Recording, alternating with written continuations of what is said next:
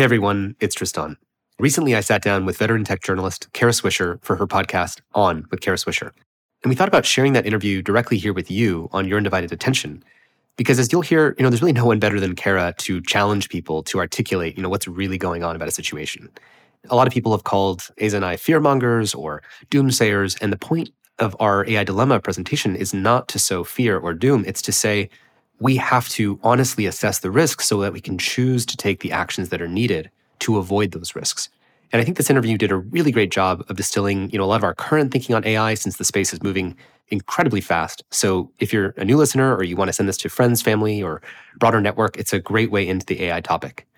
And if you like it and you want to hear more of Kara's interviews with folks like Sam Altman, Reid Hoffman, and others, go to wherever you're listening to this podcast and search for On with Kara Swisher. And now over to Kara. Welcome, Tristan. Now, you and I met, let's go back a little bit, um, when you were concerned about social media. I think it was one of the first interviews it you did. 2016, 2017. Right. I think it was right after Trump had gotten elected. That's correct. And I was really choosing to come out and Yeah. say, you know, in you a I little both. booth in Stanford. I I remember, remember It was that, the Stanford small. radio. Uh, yeah. Yeah. hmm But what talk about for people who don't know you? Both of us are probably seen as irritants, Mm. um, or or or um, Cassandras, I guess. But she was right. But um, Yeah. eh, whatever, John the Baptist, any any of those precursors, um, lost his head. Okay, um, talk about what track got you concerned in the first place, just very briefly for people to understand. Yeah, so I guess for people who don't know my background, I was a tech entrepreneur. I had a tiny company called Apture. We got talent acquired by Google. Uh, in college, I was part of a class called the Stanford Persuasive Technology Lab, behavior design class. And studying the field of social psychology, persuasion, and technology. How does technology persuade people's attitudes, beliefs, and behaviors? Right. Um, and then I saw how those techniques were were the mechanisms of the arms race to engage people with attention. Because Right. how do I get your attention? I'm better at pulling on a string in the human brain, in the human mind. And so I became a design ethicist at Google after releasing a presentation inside the company in 2013 saying that we were uh, stewarding the collective consciousness of humanity. We were rewiring the flows of attention, the, re- the flows of information, the Right. flows of relationships. I sort of said, you know, I'm really worried about this. I actually thought the presentation was going to get me fired. And instead, I became a design ethicist getting to study how we'll give would you we a job of Yes. these worries, that's right? better than me leaving and uh, Right. doing something else. Right. But I, I tried to change Google from the inside for three years before uh, leaving. When you look back on that, I think they wanted to have you there. You're kind of like a house pet, right? Like I, I don't mean, to, but you know what I mean. Like, oh, we got a design Hopefully I'm a friendly over here. pet. Yeah, I know, but they don't like the house pets that bite, and you started to bite. Yeah, well, I think um, you know it's it, when it's funny now because if you look at when we get to AI, which we're going to get to later, people who started AI companies actually started with the notion of we can do tremendous damage with what we've created. There's a whole field of AI Mm-hmm. Yes. safety and AI risk. Now, imagine if when we created social media companies, Mark Zuckerberg and Jack Dorsey and all these guys said.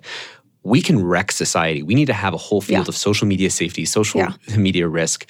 And they had actually had safety teams from the very beginning They figuring out. And Hated when you brought up negative things. yeah, they hated it. They, they denied that there was even any issue. And it was hard to see the issue. And we had to Mm-hmm. Right. fight for the idea, you and I, that there was these major issues. Um, addiction, polarization, narcissism, validation seeking, sexualization of kids, online harassment, bullying. Yes. These are all digital fallout of the race to the bottom of the brainstem for attention, the race to be more and more aggressive about attention. Right. Um, so I was I was frustrated that that especially Facebook because I had more contact with that company uh, wasn't going to do more, and that people were in denial about it. And it goes back to the Upton Sinclair quote: "You can't get someone to question something that their salary depends That's on correct. them not seeing." Yeah, and their boss, their boss who runs everything. He really was. It's like a like a brick wall on Yeah, that. we're a topic. neutral mirror for society. We're just showing you the unfortunate facts about how your society Mm-hmm. Yeah. already feels and works. Yeah, I kept saying finish college, you'll understand. You might want to take World War II, maybe Yeah. throw in some Vietnam War, and perhaps you know go back to World War One because it's all like,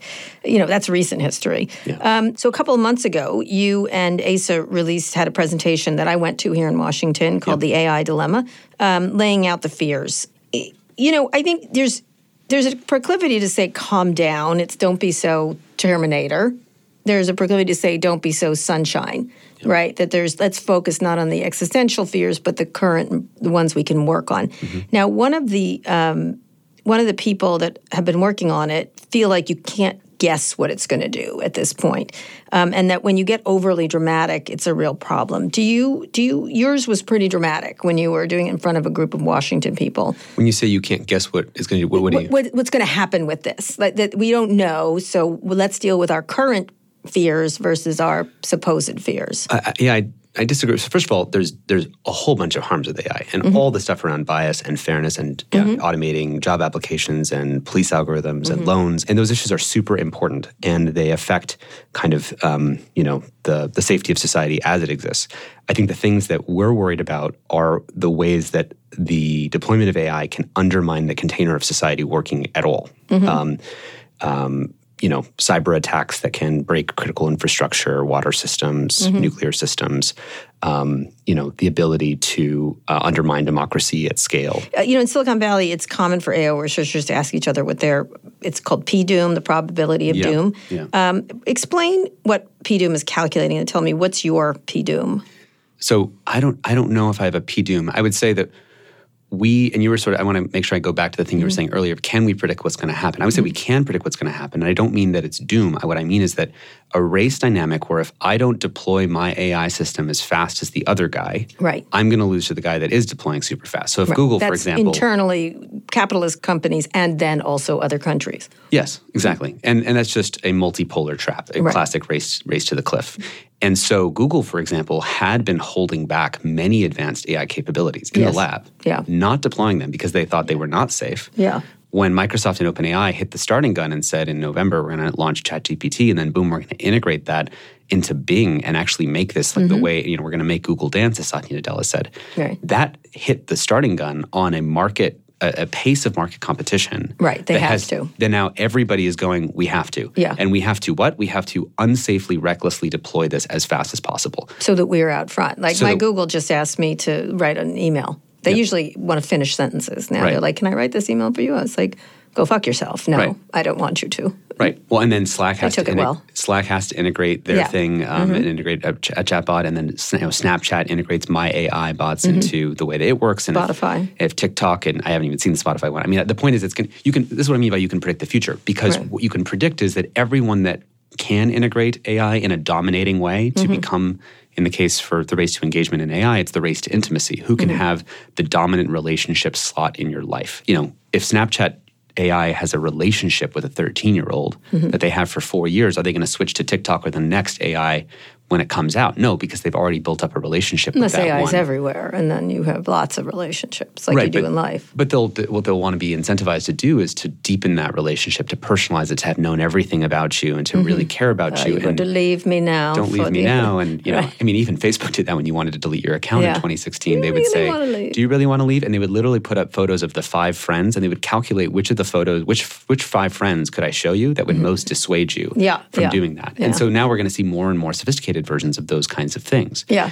But that race to intimacy, that race to um, become that slot in your life, the race to deploy, the race to therefore move recklessly, yeah. those are all predictable factors. Mm-hmm. So just to be clear, because you're sort of challenging me, yeah. you know, can we predict where this is going? And the, the point is, we can predict that it was going to go so recklessly and go so quickly because we're also deploying this faster than we deployed any other technology That's correct, in yeah. history. So the most consequential technology, the most mm-hmm. powerful technology we have ever deployed, and we're deploying it faster than any other one in history. So, for example, it took Facebook four and a half years to get to 100 million users. It took TikTok nine months. It took ChatGPT, I believe, two months. And they have the app now. But in the presentation, in, in, in, that vein, you cite a study where 50% of AI researchers say that PDOOM, their PDOOM is 10% or higher. Mm-hmm. But it's based on a non peer reviewed survey. On a single question survey, they had only about 150 responses.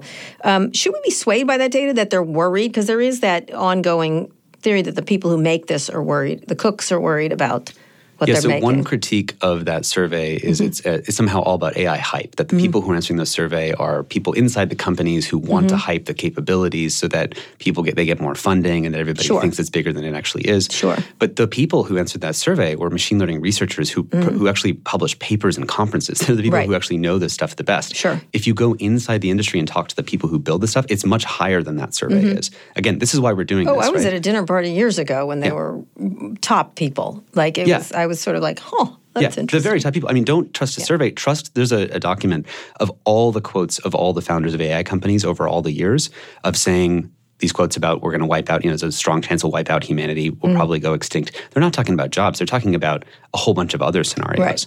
So don't let one survey be the thing. We're just trying to, you know, take one data People point. are worried. People, People are, worried. deeply worried. Yeah.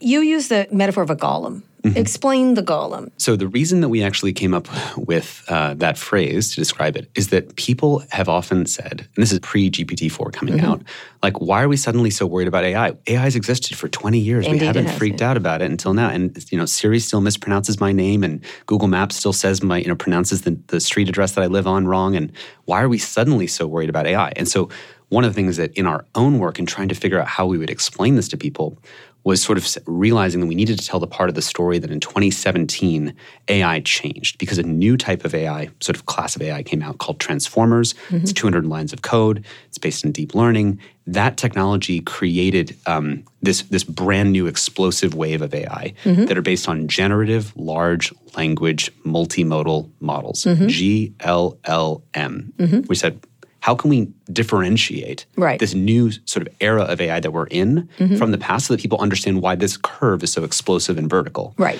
And so we said, okay, let's let's give that a name so that people can track it better. As mm-hmm. public communicators, Aza and I care deeply about precise communication. So we just said, let's call them Golem class AIs. And a Golem, of course, is the famous the Jewish myth of an inanimate object that then is sort of gains uh, animate capabilities. And right. that's one of the other factors about generative large language models is that as you pump them with more information and more compute and you train on them, mm-hmm. and they actually gain new capabilities that the engineers themselves didn't program into them. Right, that they're learning, that they are learn learning. things. Yeah. Right. Now, let me be clear. You do not believe these are sentient. No, and this has nothing to do with the, Make that clear. Yeah. They're not humans. There's this fascinating tendency when human beings like think about this where they get obsessed with the question of whether they can think. Sci-fi. With, sci-fi. That's why. Yeah. And, and, but it actually kind of demonstrates just kind of like a, a predispositions of humans.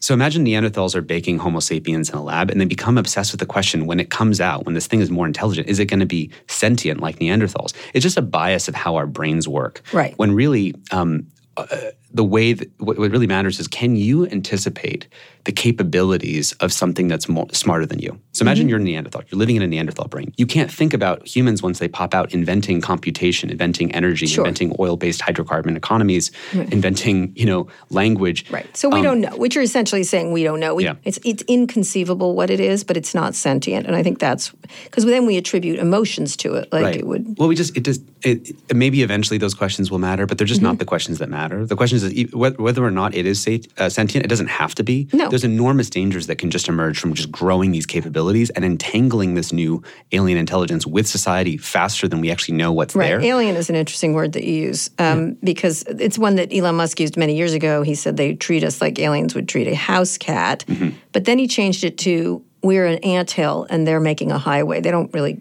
they're not mad at us. No, they don't care. No, they just they're just doing things from their perspective that makes, makes sense. sense. Makes sense. It. But so, just just like by the way, just like social media was. Mm-hmm. Social right. media was doing what so social media already let me let me argue that AI might have already taken control of humanity mm-hmm. in the form of first contact with AI, which is social media. Mm-hmm. What are all of us running around the world doing every day? What are all of our political fears? What are all of our all elections? They're all driven by social media. We've been in the social media AI like brain implant for 10 years. Mm-hmm. We don't need an Elon Musk brain implant. We already have one. It's called social media. It's mm-hmm. been feeding us the worldviews and the umwelts mm-hmm. that define how we see reality and for the 10 noisiest years. people, yeah. And the noisiest people. And that has warped our collective consciousness. Mm-hmm. And so are, are you free if all the information you've ever been looking at has already been determined by an AI for the last 10 years? And you're running confirmation bias on a stack of stuff that has been pre-selected from the outrage selection feed mm-hmm. of Twitter and the rest of it. Yeah. And so you could argue that AI has already taken over society in a subtle way. I don't mean taken over in the sense that its values are driving us, but in the sense that, you know, just like we don't have regular chickens um, anymore, we have the kind of chickens that have been domesticated for their their, you know, their their meat. We don't have regular cows. We have the kind of cows that have been domesticated for their their milk and their meat. We don't have regular humans anymore. We have AI engagement optimized humans. So one of the things you did, you and Aza did, was you made a lot of news when you tested Snapchat's AI. It's my AI called, uh, as if you were a 13 year old. that gave him advice how to set the mood for sex with a 35 year old. Stunty, Um, they've fixed it. They, they think they've fixed Is it. it tested it a few days ago? It still happens. it still happens. It doesn't. uh, It's suggesting you bring candles for your first romantic time with a 13 year old, 13 year old with a 38 or 41 year old. I think Right. it was. Um, so it doesn't say a couple of the suggestions, but it still does say some of those things, and you can still get it to those things. By the way, I've gotten Yes, it- emails from parents Yeah. since we gave that presentation, and their kids have independently found Tried it doing things like doing that. things like that. So Yeah. it's still not. It's still they. They just can't anticipate all the problems. Well, Talk- it's actually even worse than that. It's just important for listeners to know. Um, just to be fair to Snapchat, they actually did not roll that My AI bot out to all of its. I can't Mm-hmm. Right. remember if it's 700 million users. Right. They didn't roll it out to all their users. They rolled it out to only paid subscribers at first, which is something like two to three million users. But of course, um, just two weeks ago or something like that, they uh, they released it to all their users. Why did they do that? Because they're in a race, Mm-hmm. Race. to dominate that Right. intimate spot in your life. Everyone wants to be the Scarlett Johansson, her AI bot in your ear. you both signed a letter calling for the six month pause on giant AI experiments. Elon did too. Elon Musk did too. Uh, It's unfortunate that that letter got um, defined by Elon's participation yes, in it because he looked were- like he was doing his own business. So Well, later, obviously, he then also started his own Yeah. AI company, and so obviously it delegitimizes. yeah, he also uh, laughed and said he knew it would be futile to sign it. So why make that? Many people think it was a futile effort. Well, these are these are separate topics. I want to make sure we really slow down and, Mm-hmm. Okay. and actually uh, Okay. distinguish here. The founders of the field of machine learning started that, you know, helped sign that letter. Steve Wozniak started the letter. The co-founder of Fury signed, uh, Siri uh, signed the letter. Um, uh, Andrew Yang, et cetera, uh, all of us at Center for Humane Technology. That letter is because the Overton window of society about how unsafe and dangerous this is, is was not well known. Mm-hmm. The purpose of that letter was to make it very well known that this field is much more dangerous Right. than what people con- Okay. understand. Mm-hmm. And I think there is a legitimate, I was, you know, we know the Future of Life Institute folks who were really kind of spearheading the letter. Mm-hmm. There was a lot of debate about what is the appropriate time to call for a slowdown. And by the way, I think slowdown is also badly named on retrospect. I think something like redirection of all the mm-hmm. energy of those labs into safety work and safety research and guardrails. So it's imagine it's six months of instead of an AI winter, an AI harvest, an AI summer, where you mm-hmm. harvest the benefits that you have, you do understanding on what are the capabilities inside of everything that's been released. Did you imagine this was going to happen? That, that they were that they would go, oh yes, oh yes, I see your point, well, you sir. know, connected to the team that that did it and kind of being privy to some of the internal conversations, I think people were we were all surprised how many incredible people did sign the letter. They did, yeah. Many people signed the letter. It's funny that people look at it and maybe say this is futile, but it's like saying, you know, uh, it, it, just because something is hard doesn't mean it shouldn't be the intention. Mm-hmm. And one of the interesting things is that if, if you talk to an engineer and you say, oh, like we're going to build this AGI thing, they're like, oh, that sounds really hard, but it's like, but we're so compelled by the idea of building these AI systems, these AGI systems, a God that I could talk to, that they say, I don't care how hard it is. And so they keep racing towards it. And it's been 30, you know, 100 years, that we whatever, 50 years that people have been working on this. And in other words, we don't, we don't say because something's hard, uh, we shouldn't keep going and try to build it anyway. Whereas if I say coordination is hard for the whole world, people say, oh, let's, let's just throw up our hands and say it's never going to happen. Right. We need to get good at coordination. All of our world's problems Right. are We do it with nuclear problems. energy. We do it with a lot of things. We were able So to limit nukes to nine countries. I mean, just to hold a put a pin on it, though, if I said, you know, it's it's inevitable that all countries are going to get nukes. Mm-hmm. Let's not do anything about it. In fact, let's just let every country pursue it and just like not do anything. We probably wouldn't be here today. Right. A lot of people had to be very concerned about it and, and move into action to say something different needs But, to happen. but people can. A nuclear war we got. We saw it. It happened with the atom bomb. So Yeah. tell me, give me your best case against a pause. And one of the more compelling criticisms is U.S. is going to fall behind China. This is something I heard from Mark Zuckerberg about social media in general or tech in general. which so is which is interesting because China, I oh, they argue use the same Z- Xi argument every time. They like drag it out, but it's concerning. It is. It absolutely is. China has shown itself to have very few I would say the unregulated deployment of AI would be the reason we lose to China. Mm-hmm. If worse actors do ex- beat you in dominance in deploying Mm-hmm. AI, people with no morals, um, with no safety considerations, Mm-hmm. um, with no concerns, with different values as a future of the world kind of society, you know, Chinese digital authoritarianism values or something like that, um, or Chinese Communist Party uh, values, then we we certainly want to won't want to lose to that. So I, I think not if, if the if there was a sincere risk that that would happen, there would be a good reason to say let's let's Okay. not call for that. All right. But I would actually argue that the unregulated deployment of AI is what is causing the West to lose to China. Let me give you the example of social media. Social media was the unregulated deployment of mm-hmm. AI to society.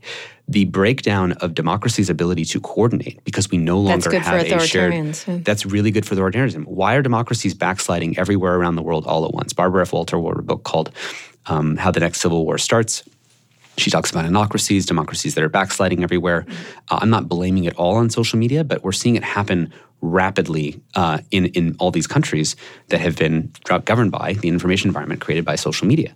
Right. And if a society cannot coordinate, can it deal with poverty? Can it deal with inequality? Can right. it deal with climate so change? So we shot ourselves in the foot, and now we're going for the arms. Yeah, exactly. right, that kind of thing. All right, I, am going to go to. I've interviewed a number of times. One we did in 2017, as I said, before you and Aza founded the Center for Humane Technology.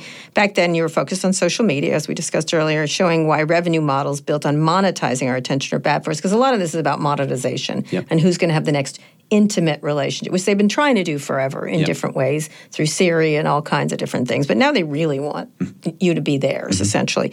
Let's play a clip from it. Right now, essentially, you know, Apple, Google, and Facebook are kind of like these private companies who collectively are the urban planners of a billion people's uh, attentional landscape. Right. We all live That's in, a great we, way to put it. You know, we kind of all live in this invisible city. Right.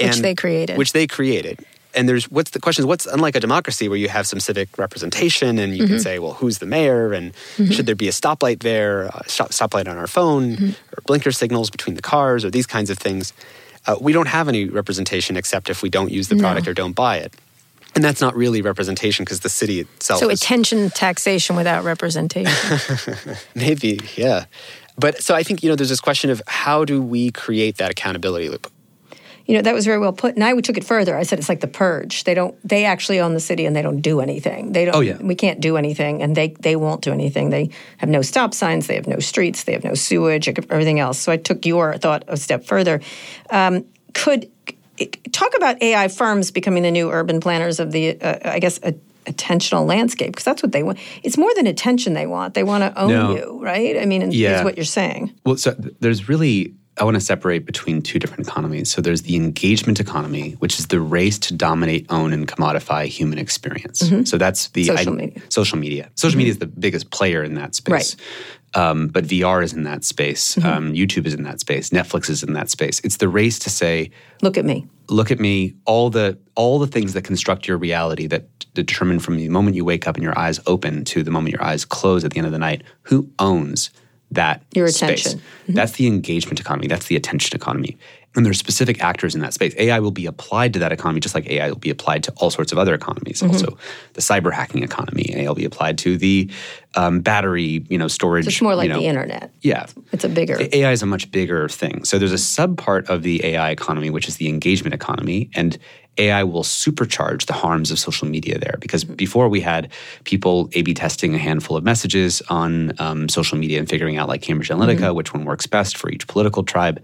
Now you're going to have AIs that do that. And there's a paper out called, um, I think it's called um, Silicon Sampling. So you can actually uh, uh, sample a virtual group. Like instead of running Frank Luntz focus groups around mm-hmm. the world, you can kind of have a um, a, lang- a, language bot, uh, chat bot that you talk to that, and it will answer questions as if someone is a 35 year old in Kansas City, mm-hmm. has two kids, and so you can run even perfect message testing. Right. Um, so you don't them. need to talk to people. So you don't need to talk to people. You know anymore. what they're going to say. Yeah. You can do a million things like that. And so the loneliness crisis that we see, the mental mm-hmm. health crisis that we see, the sexualization of young kids that we see, the mm-hmm. you know online harassment person, uh, situation that we see, all that's just going to get supercharged with with AI, mm-hmm. mm-hmm. um, and the ability to um, create Alpha Persuade, which is just like there was AlphaGo and Alpha Chess, where mm-hmm. you know the system's playing chess against itself and kind of getting yeah, much much better. Yeah. It's now going to be able to hyper manipulate you and hyper persuade you. So what you're talking about is social media as a as a lower being than AI. AI powers everything. Social yeah. media is one, but we couldn't even regulate social media. Um, is society because aware allowed, of the need for regulation since we didn't do it for social media? So the point we made in this AI dilemma presentation um, is that we were too late with social media because we waited for it to entangle itself with journalism, mm-hmm. with media, with elections, with mm-hmm. business, because now businesses can only reach their consumers if they have an Instagram page and use marketing mm-hmm. on Facebook and Instagram mm-hmm. and so on. Social media captured too many of the fundamental life's organs of how our mm-hmm. society works. Mm-hmm. And that's why it's been very hard to regulate. Yeah. I mean, you know, certain parties Politics. benefit, certain politicians benefit. Can you regulate? Would you want to ban TikTok if you're a, a politician or a party that's currently winning a lot of elections by being really good at TikTok? Right. Right. So once things start to entangle themselves, it's very hard to regulate them. There's too many vested interests. With AI. We have not yet allowed this thing to roll out. I mean, now it's obviously happening incredibly fast. We gave the presentation a few months ago. The whole point of it was before GPT-4 was we need to act before this happens. Mm-hmm. One good example of this happening in history was a treaty to ban blinding laser weapons from the battlefield before they were actually ever Mm-hmm. blind used the soldiers. Mm-hmm. to blind soldiers. Yes, this would be a high energy laser that has the point it at capability point at everyone and it just blinds them. But we're just like, you know what? In the game of war, which is a ruthless game where you kill other human beings, even as ruthless as that game Mm-hmm. That's is, cheating, right? that is just a we don't want to allow that. Mm-hmm. And even before it was ever deployed, that was a, one of maybe the most optimistic examples where humanity could sort of use our higher selves to recognize Hmm. Goes that's into a the killer game. robot part of the portion of the show, right? Right. Then there's the slaughter bots. How do we ban autonomous weapons? How do we ban uh, recombinant G- uh, DNA um, uh, engineering and, and um, human cloning, things Mm-hmm. Yes. like this? And so this is another one of those situations. And we need to look to, especially the example of the blinding laser weapons, because that was in advance of the technology ever getting fully deployed. Because Mm-hmm. a lot of the kind of um, guardrails that we're going to need internationally are going to be saying no one would want that future race to happen. So let's Right. prevent that race. Right. So, but that's nation states. Now, AI, anybody could do it. The same thing with CRISPR, though. They definitely, the scientists got together and had standards. And this is much easier to, to be able to, to do what you want if we are all in a group together coordinating this. So if I Um, want to steelman the AI doomers Mm-hmm. and the P doomers that have a really high number for that P doom number, Mm-hmm. it's because it's so hard to prevent the proliferation that some people that many Yes. people think that we're doomed. Just to really clear and why that's also a very legitimate thing. That is certainly That would be from- my biggest PDOOM. This is too easy for it's too easy. Mm-hmm. So let, let's just hang there for a moment. Just really recognize that. That's not being a doomer. That's just being an honest viewer of Mm-hmm. these are the risks. Now, if something other were to happen, you know, you could involve, you know, governments and law to say, hey, we need to get maybe more restrictive about GitHub and Hugging Face and where these models go. Mm-hmm. Maybe we need export controls. There are people who are working on models of how do we, just like there's um, 3D printed guns as a file, as a Mm-hmm. file, you know, you can't just send those around the open internet. Um, we don't. We we put export controls on those kinds of things. It's a dangerous kind of information. So now imagine there's a new kind of information that's not a 3D printed gun, but it's like a 3D printed gun that actually self replicates and self improves and gets into a bigger And and, bigger gun itself. and builds itself.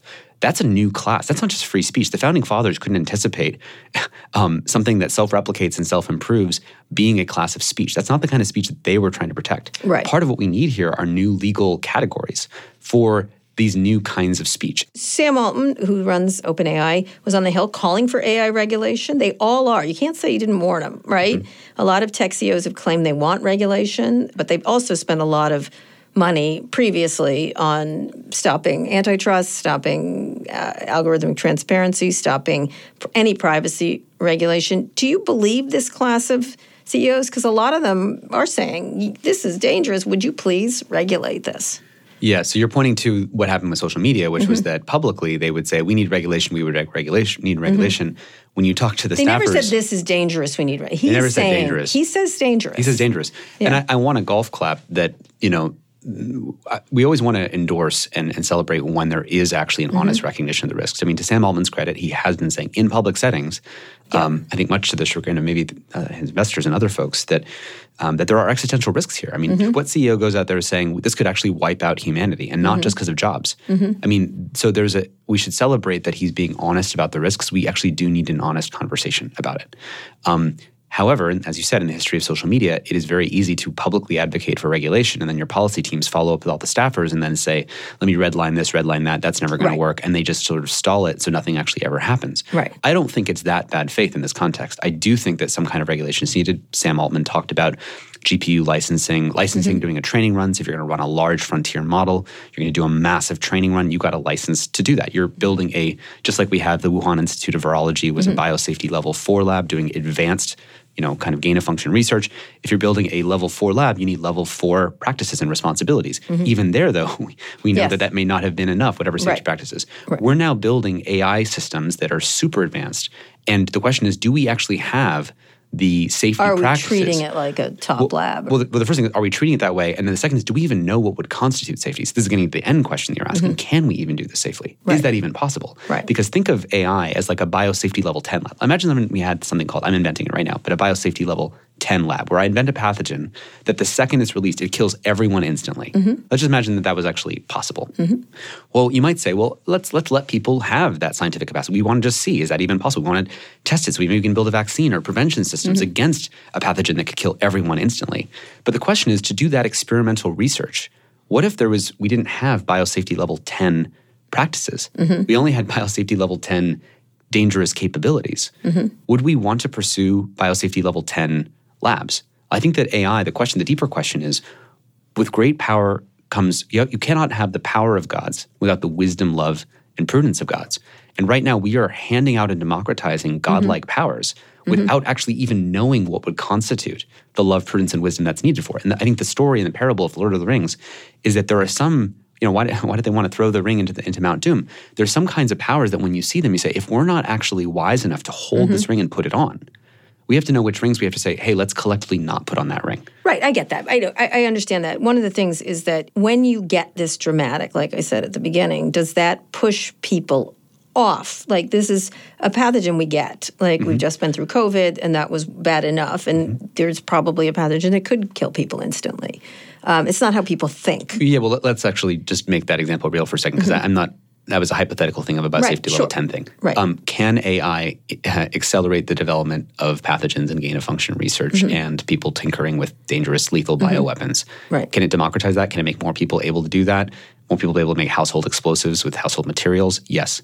We don't want that. That's really dangerous. That's a very concrete thing. That's not AI doomers. That's there's real Mm-hmm. Right. concrete stuff we have to respond to here. We'll be back in a minute.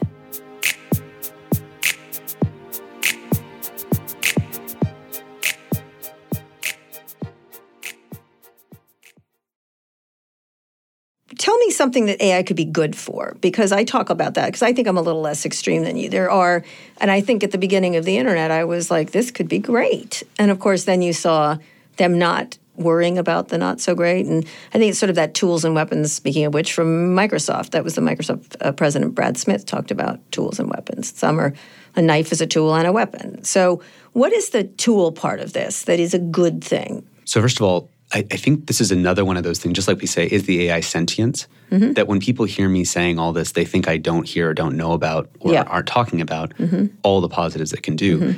It, this is another fallacy of how human brains work. Mm-hmm. Yeah. Just like we get obsessed with the question of is it sentient, we get obsessed with the, the one-sidedness of one. Like it, it has all the positives. You can um, just as fast as you can design cyber weapons with AI and accelerates the creation of that. You can also identify all the vulnerabilities in code or many vulnerabilities in code.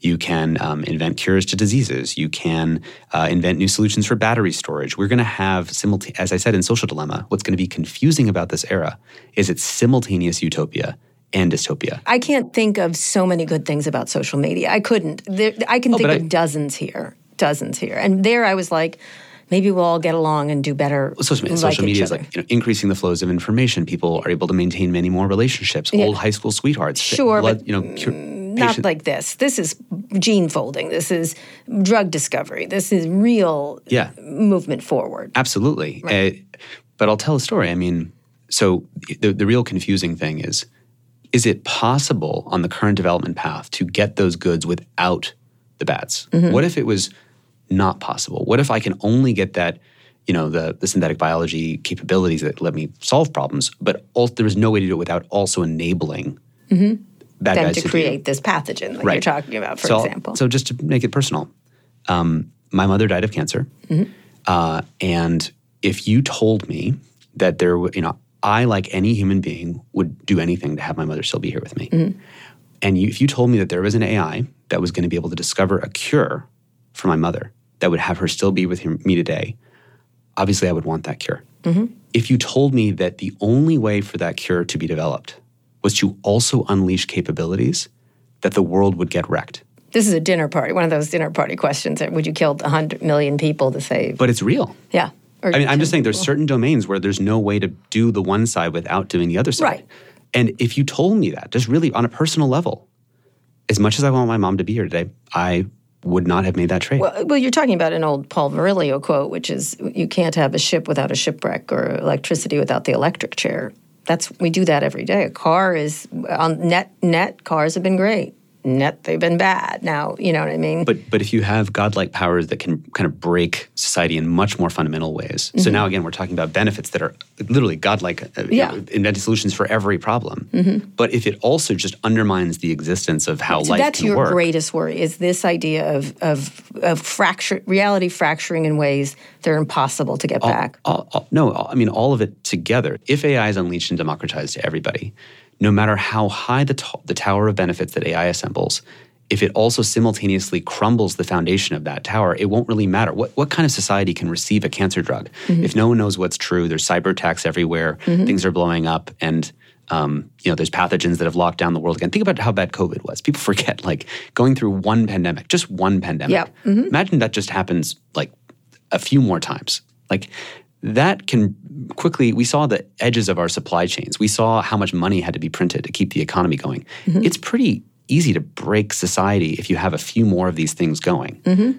and so again what how will cancer drugs sort of flow in that society that has kind of stopped working and i don't mean again ai doom eliezer yudkowsky agi kills everybody sure. in one instant i'm talking right. about dysfunction at a scale that is so much greater are we getting closer to regulation? Did you find those hearings? Uh, did you have any good takeaways from them? And where is where is it going to go from here? Who knows where it's going to go? I, I didn't see all of the hearing. I was happy to see a couple things, uh, which is based on structural issues. So one was actually the repeated discussion of multilateral um, bodies. So something like an IAEA, like the International Atomic Energy Agency, but something like that for AI that's actually doing global monitoring um, and, and regulation of, of AI systems, of large frontier AI systems. I think you know Sam was proposing that. That was repeated several times. I was surprised to see that. I think that's actually great because it mm-hmm. is a mm-hmm. global problem. What's the answer when we develop nuclear weapons? Is it that Congress passes a law to deal with nukes here? No, it's a global coordination around how do we limit nukes to nine countries? Mm-hmm. How do mm-hmm. we make sure we don't do above ground nuclear testing? So I was happy to see that in the hearing. I was also happy to see multiple members of Congress, including I think it was Lindsey Graham and some of the Republicans who are typically not for uh, new regulatory agencies, but them saying they recognize that, that there's that they we, we need one because the, the system is you know, E.O. Wilson, if we have Paleolithic emotions, medieval institutions, and godlike tech, medieval institutions and medieval laws, 18th century ideas, 19th century, you know, laws and ideas don't match for 21st century issues like mm. replicant speech. Larry Lessig has a paper out about replicant speech. Should we protect the speech of generative robots the same way we protect free speech? Mm-hmm. That the founding fathers had totally different ideas about what that was about. No, we need to update uh, those laws part of our medieval institutions are institutions that don't move as fast as the godlike tech. So if a virus is moving at 21st century speeds and your immune system is moving at 18th century speeds, your immune system being so regulation. do you have any hope for any significant legislation? I mean, Vice President Harris met with, they're all meeting with everybody for yep. sure, and early compared to the I, other I don't things. remember, Kara, but when we, we did that briefing in D.C. Mm-hmm. Uh, back here in whatever it was, February or mm-hmm. March, um, we said one of the things we really want to happen is for the White House to convene a, le- a right. gathering of all the CEOs. Right. And that I would have never thought would have ever happened, and it did happen. Yes. I would have never and thought there would be a hearing. G7 this and week. they did it. They mentioned yeah. the G7 this week. So there's things that are moving. And I don't want people to be optimistic. By the way, there needs to be a massive effort mm-hmm. and coordinated response to make the right things happen here. Right. Vice President Harris led that meeting and told them they have ethical, moral, and legal responsibility to ensure the safety and security of their products. Uh, they certainly don't seem protected by Section 230. They're probably not protected. There is liability attached mm-hmm. to some of this, which could be good. That, that's good. Is there we, any? We find talking to inside. We talk to people inside the companies mm-hmm. one because all we're trying to do is figure out what needs to happen. And often the people inside the companies who work on safety teams will say like, "I can't advocate for this publicly, but you know we need liability because talking about responsibility and ethics just gets yeah, bulldozed liability. by incentives. Yeah. There needs to be liability that creates real guardrails. Right. Let's do a lightning round. Um, what you would say to the following people if they were here right now: Sam Altman, CEO of OpenAI, what would you say to him, Tristan? Gather all of the top leaders to negotiate a coordinated way to get this right. Move at a pace that we can get this right, including working with the Chinese and getting a multilateral negotiations happening. And, and say that that's what needs to happen. It's not about what you do with your company and your safety practices and how much RLHF. So multilateral, but multi. get coordination. Satya Nadella and Sundar Pichai, I'm going to mush them together uh, retract the uh, arms race instead of saying let's make a cool dance, uh, which is what Satya Nadella said. Um, we have to find a way to, to move back into a domain of advanced capabilities being held back. Buying ourselves a little bit more time matters. Yeah, well, he, they've been sick of being pantsed the entire last decade. I think they want to do that Understood. in some fashion. Uh, Reid Hoffman, Mustafa Suleyman, co-founders of uh, Inflection AI, which put out a chatbot this month. I mean, honestly, it'd be the same things with Sam. It's like let's everyone needs to work together mm-hmm. to get this right. Okay. We need to see this as dangerous for all of humanity, right? This isn't us versus the tech companies. This is all of us are human beings, and there's dangerous outcomes that land for all of us. What so, about Elon Musk? He signed the AI pause letter and has been outspoken on the danger for years. He, he was one of the earliest people that were talking about it, along with Sam, as I recall, a decade ago. But he, of course, started his own company, XAI, and he yeah. wants to get to the truth AI, whatever that means. We need to escape this logic of, I don't think the other guys are going to do it right, so I'm going to therefore start my own thing to do it safely, which is how we got to the arms race that's now driving all the unsafety. Mm-hmm. And so the logic of, I don't believe in the way the other guys are doing it, and mostly for competitive reasons, probably underneath the hood, I'm mm-hmm. doing my own thing, yeah. that logic doesn't work. Yeah, he's very competitive. Do you blame them personally for putting us at risk? Or is it just one of these group things that everyone goes along? So there's this there's this really interesting dynamic where when there's a race, which is the, all the problems are driven by races. If I don't, you know, mm, do the mining in that plate in that version, you know, place, or if I don't do the deforestation, I just lose to the guy that will. Right. If I don't dump the chemicals and my and competitors I'll do, it more do, safely. right? and I'll do it more safely. So better me doing it than the other guy, as long as I get my profit. And so everyone has that self reinforcing logic. So there's races everywhere that are the real driver of most of the issues that we're seeing. And there's a temptation once we diagnose it as a race, a bad race, to then absolve the companies of responsibility. Mm-hmm. I think we have to do both. Like there's both a race and also Satya Nadella and, and, Sam, you know, helped accelerate that race in a way that actually we weren't trajectorying that way. There right. was human choices evolved mm-hmm. at that moment in the timeline. I talked to people who were helped found some of the original AGI labs early in the day. They said, you know, if we go back 15 years, they would have said, let's put a ban on pursuing artificial general intelligence, building mm-hmm. these large systems that ingest the world's knowledge about everything. We don't need to do that. We should be building advanced applied AI systems like AlphaFold that says, let's mm-hmm. do specific targeted research domains and applications. Mm-hmm. If we were living in that world, how different might we be? You know, we have three rules of technology we put in that AI dilemma presentation. When you invent a new technology, you create a new class of responsibilities. Second rule of technology if the new technology you invent confers power, it will start a race. If I don't adopt the plow and start outcompeting the other society, I'll lose mm. to the guy that does adopt the plow. If I don't adopt social media to get car, more efficient about a car, yeah, et cetera. So that's it starts a race. Third rule of technology: if you do not coordinate that race, the race will end in tragedy. We need to become a society that is incredibly good at identifying bad games rather than bad guys. Right now, all we do so, have bad guys. We yeah. have again CEOs that do bear some responsibility for some choices. But right now we're always just that drives up polarization because you you put all the energy into going after one CEO or one company right. when we have to get good at, at slaying well, bad games. Except wouldn't you agree that one of the reasons social media got so out of whack was because of Mark Zuckerberg and his huge power. Like he had a power over the most big the biggest thing and just was both badly Mark Zuckerberg educated. made a ton of bad decisions mm-hmm. while denying most of the har- many of the harms yes. most of the way through until just recently. You know, yeah. including that it's a was a crazy idea that fake news had anything to do with mm-hmm. yes, the election. Um, you know, later they found the the you know the Russia stuff was oh this is all overblown. Which you know, I understand there's the um, Trump Russia stuff, which is uh, there may have been overblown stuff there, but the Facebook content. Um, uh, they said, oh, it didn't really reach that many people and it ended up reaching 150 million Americans. No, I get it. Facebook's own research I said that 64 percent of extreme. Yeah, exactly. We could go on for, forever about that. Geoffrey Hinton, who was known as one of the godfathers of AI, not the only one, had recently been sounding the alarm. Um, do you think others would follow suit? That was a big deal when he did that. Um, he really was. I was I was very aware of him in AI. Um, do you think it'll change the direction, or is he just Robert Oppenheimer saying, "I have become death"?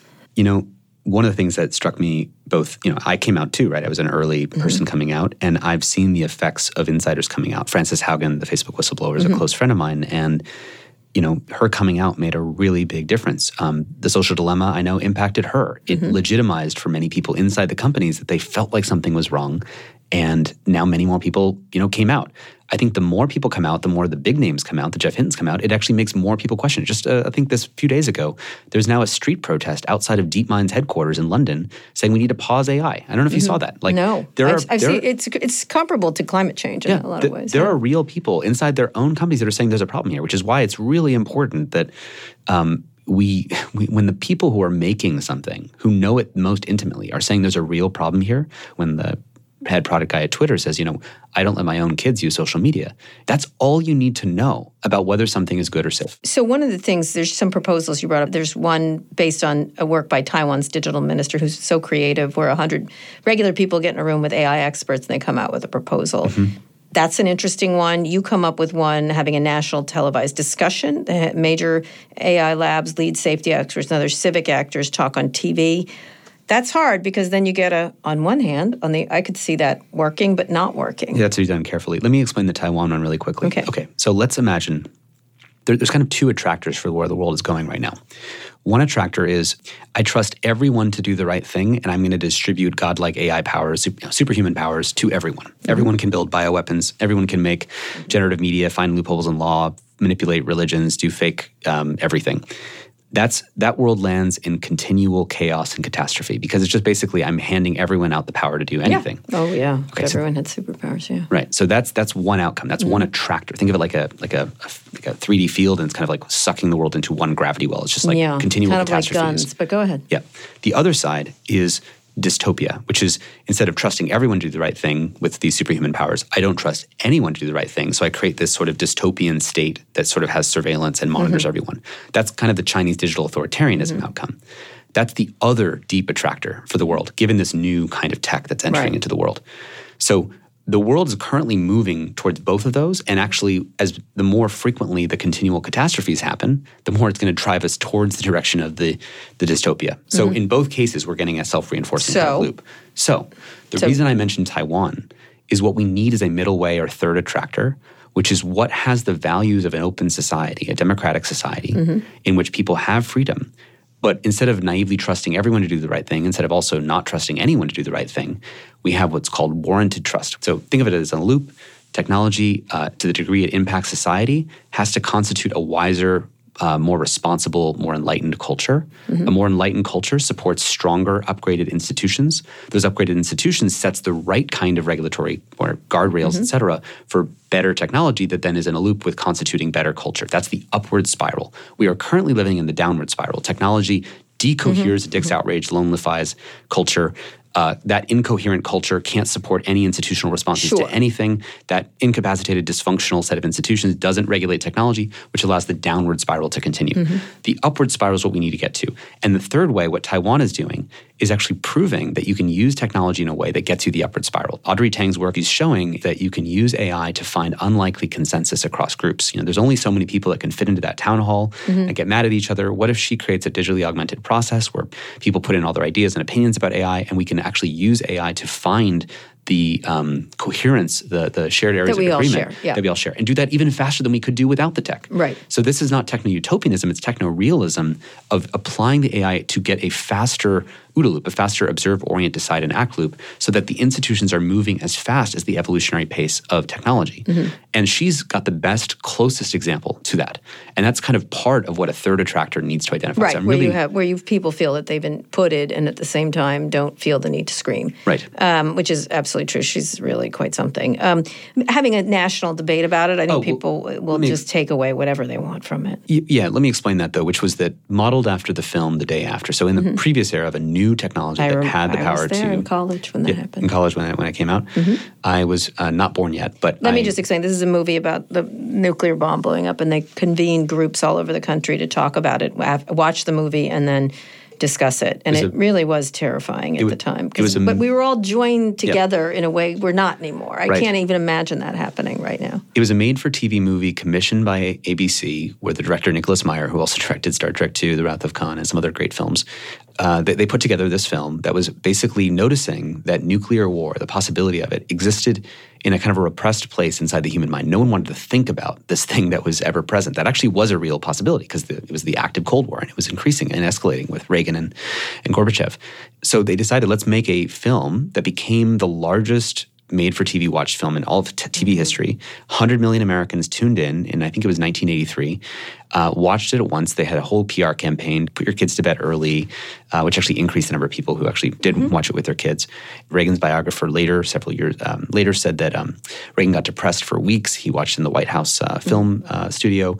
And when the Reykjavik Accords happened, because they actually, I should mention, they aired the film the day after in the Soviet Union a few years later in 1987. Mm-hmm. And um, it scared basically the bejesus out of both the Russians and the US. Yeah, it was quite something at the time. And it, and it made visible and visceral the repressed idea of what we were actually facing. We actually had the power to destroy ourselves. Mm-hmm. And it mm-hmm. made that visible and visceral for the first time.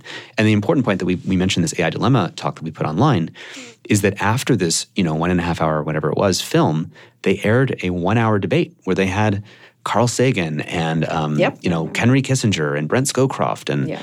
um, Elie Wiesel, you know, studied the Holocaust um, uh, to really debate like what we were facing, mm-hmm. and that was a democratic way of saying we don't want five people at the Department of Defense in Russia and the U.S. deciding whether humanity exists tomorrow or not. Yeah. And yeah. similarly, I think we need that kind of debate. So that's the idea. Well, I don't know about a TV broadcast. Well, you know, I don't think it'll work today. Honestly, I don't. I think everyone is so.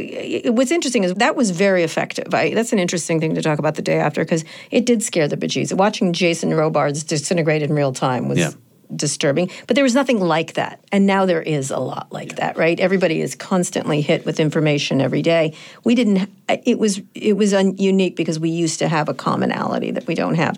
So you have gone on Glenn Beck podcast, God save you, um, Brian Kilmeade podcast. Um, we Brian, do a lot of media across the board. Right, we exactly. Just, we try, do we, they react differently from your message than progressive audiences? No, because I mean, again, actually, can they split like progressive? Tech companies are bad. Well, um, let me say it differently. Conservatives, I mean, one of my know, surveillance and the deep state. yeah, state. well, exactly. So social media got polarized. So mm-hmm. actually, one of the reasons I'm doing a lot of media across the spectrum is I, I have a deep fear that this will get unnecessarily politicized. Mm-hmm. We do not. That would be the worst thing to have happen. Yeah. is when there's deep risks for everybody. Mm-hmm. It does not matter which political beliefs you hold. Um, this really should bring us together.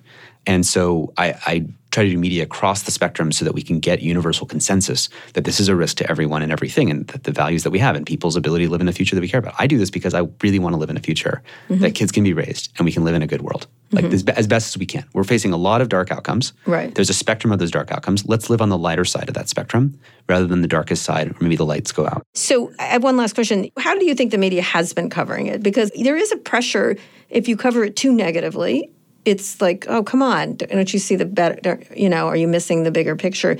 And I know from my personal experience, I'm so sick of being called a bummer by mm-hmm. or an irritant. It gets exhausting. Yeah. Um, but at the same time, you do want to see maybe this time we can do it better. Yeah. Give me hope here because I definitely feel the pressure not to be so negative, and I still am. I don't care. And I think in the end, both of us were right back then, but it doesn't feel good being right. Everything creates externalities, mm-hmm. you know, mm-hmm. effects that show up on other people's balance sheets. If you're a doomer and you think you're just communicating honestly, but you end up terrifying people. Maybe some sh- shooters come around and they mm-hmm. start doing violent things because they've been, right. you know, terrorized by what you've shared. I think about a lot. I think a lot about responsible communication. Mm-hmm. So I think there's a really important thing here, which is that there's kind of three psychological um, places that I think people are, are landing. Um, the first is what we call pre-tragic. I borrow this from a mentor, Daniel Schmachtenberger, who we've done mm-hmm. the Joe Rogan show with. Uh, pre-tragic is someone who has actually doesn't want to look at the tragedy of whether it's climate or some of the AI issues that are facing us, or you know, social media having downsides. Any any issue where there's actually there is a tragedy, mm-hmm. but we don't want to metabolize the tragedy, so we stay in naive optimism. Mm-hmm. We call this kind of person a pre-tragic person because mm-hmm. there's a kind of denial and repression of actual honest yeah. things that are facing us. Right. Because I want to believe, well, things always work out in the end. Humanity always figures it out. We muddle our way through. Yeah. Those things are partially true too, but let's be really clear about the rest. Okay, so that's the pre-tragic. Then there's the person who then stares at the tragedy and then people tend to get stuck in tragedy. You either get depressed mm-hmm. or you become nihilistic. Or the other thing that can happen is you actually, it's too hard and you bounce back into pre tragic. You bounce back into, I'm gonna just ignore that information, go back to my optimism because mm-hmm. it's just too hard mm-hmm. to sit in the tragedy. There's a third place to go, which is we call post tragic, where you actually stare face to face with the actual constraints that are facing us which actually means accepting and grieving through some of the realities that we are facing. I've done that work personally, and it's not about me. I just mean that I think it's a very hard thing to do. It's the humanity's rite of passage. You have to go through the dark night of the soul and be with that so you can be with the actual um, dimensions of the problems that we're dealing with Mm-hmm. because then when you do solutions on the other side of that when you're thinking Okay, about what what, do we do, do now you're honest about the space you're honest about what it would take to do something about So it So you're not negative, but people No. will cast you as that. so there's something called You pre-trans feel you are. fallacy where someone who's post-tragic can sound like someone uh, on Yes. the other side Yeah. it, it can sound confusing so i can sound like a doomer but really it is i'm trying to communicate clearly people often ask me like am I an prepper? optimist no Had to ask. Had to ask. You know, Sam Altman has his little home. i know he does He i know he does yeah He wanted to ask me what was my uh, plan. And, uh, you know, just joking. We were joking around about it. I said, "Well, you're smaller than I am. I'm going to beat you up and take your things and take your whole plan." That's, he's like, "That's a Take- good take plan." his house and fix or whatever it is. yeah, I was like, he goes, "That's a good plan." I go, "It's an excellent plan." Yeah. I think I can take you um, if, I if it came to that. I think we need to get good at holding each other through to the post tragic.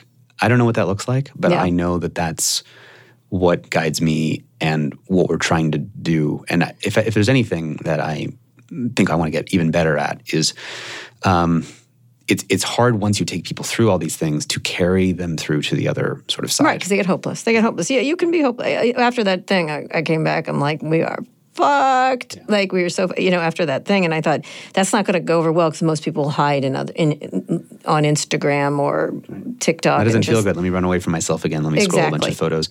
This is going to be a difficult time.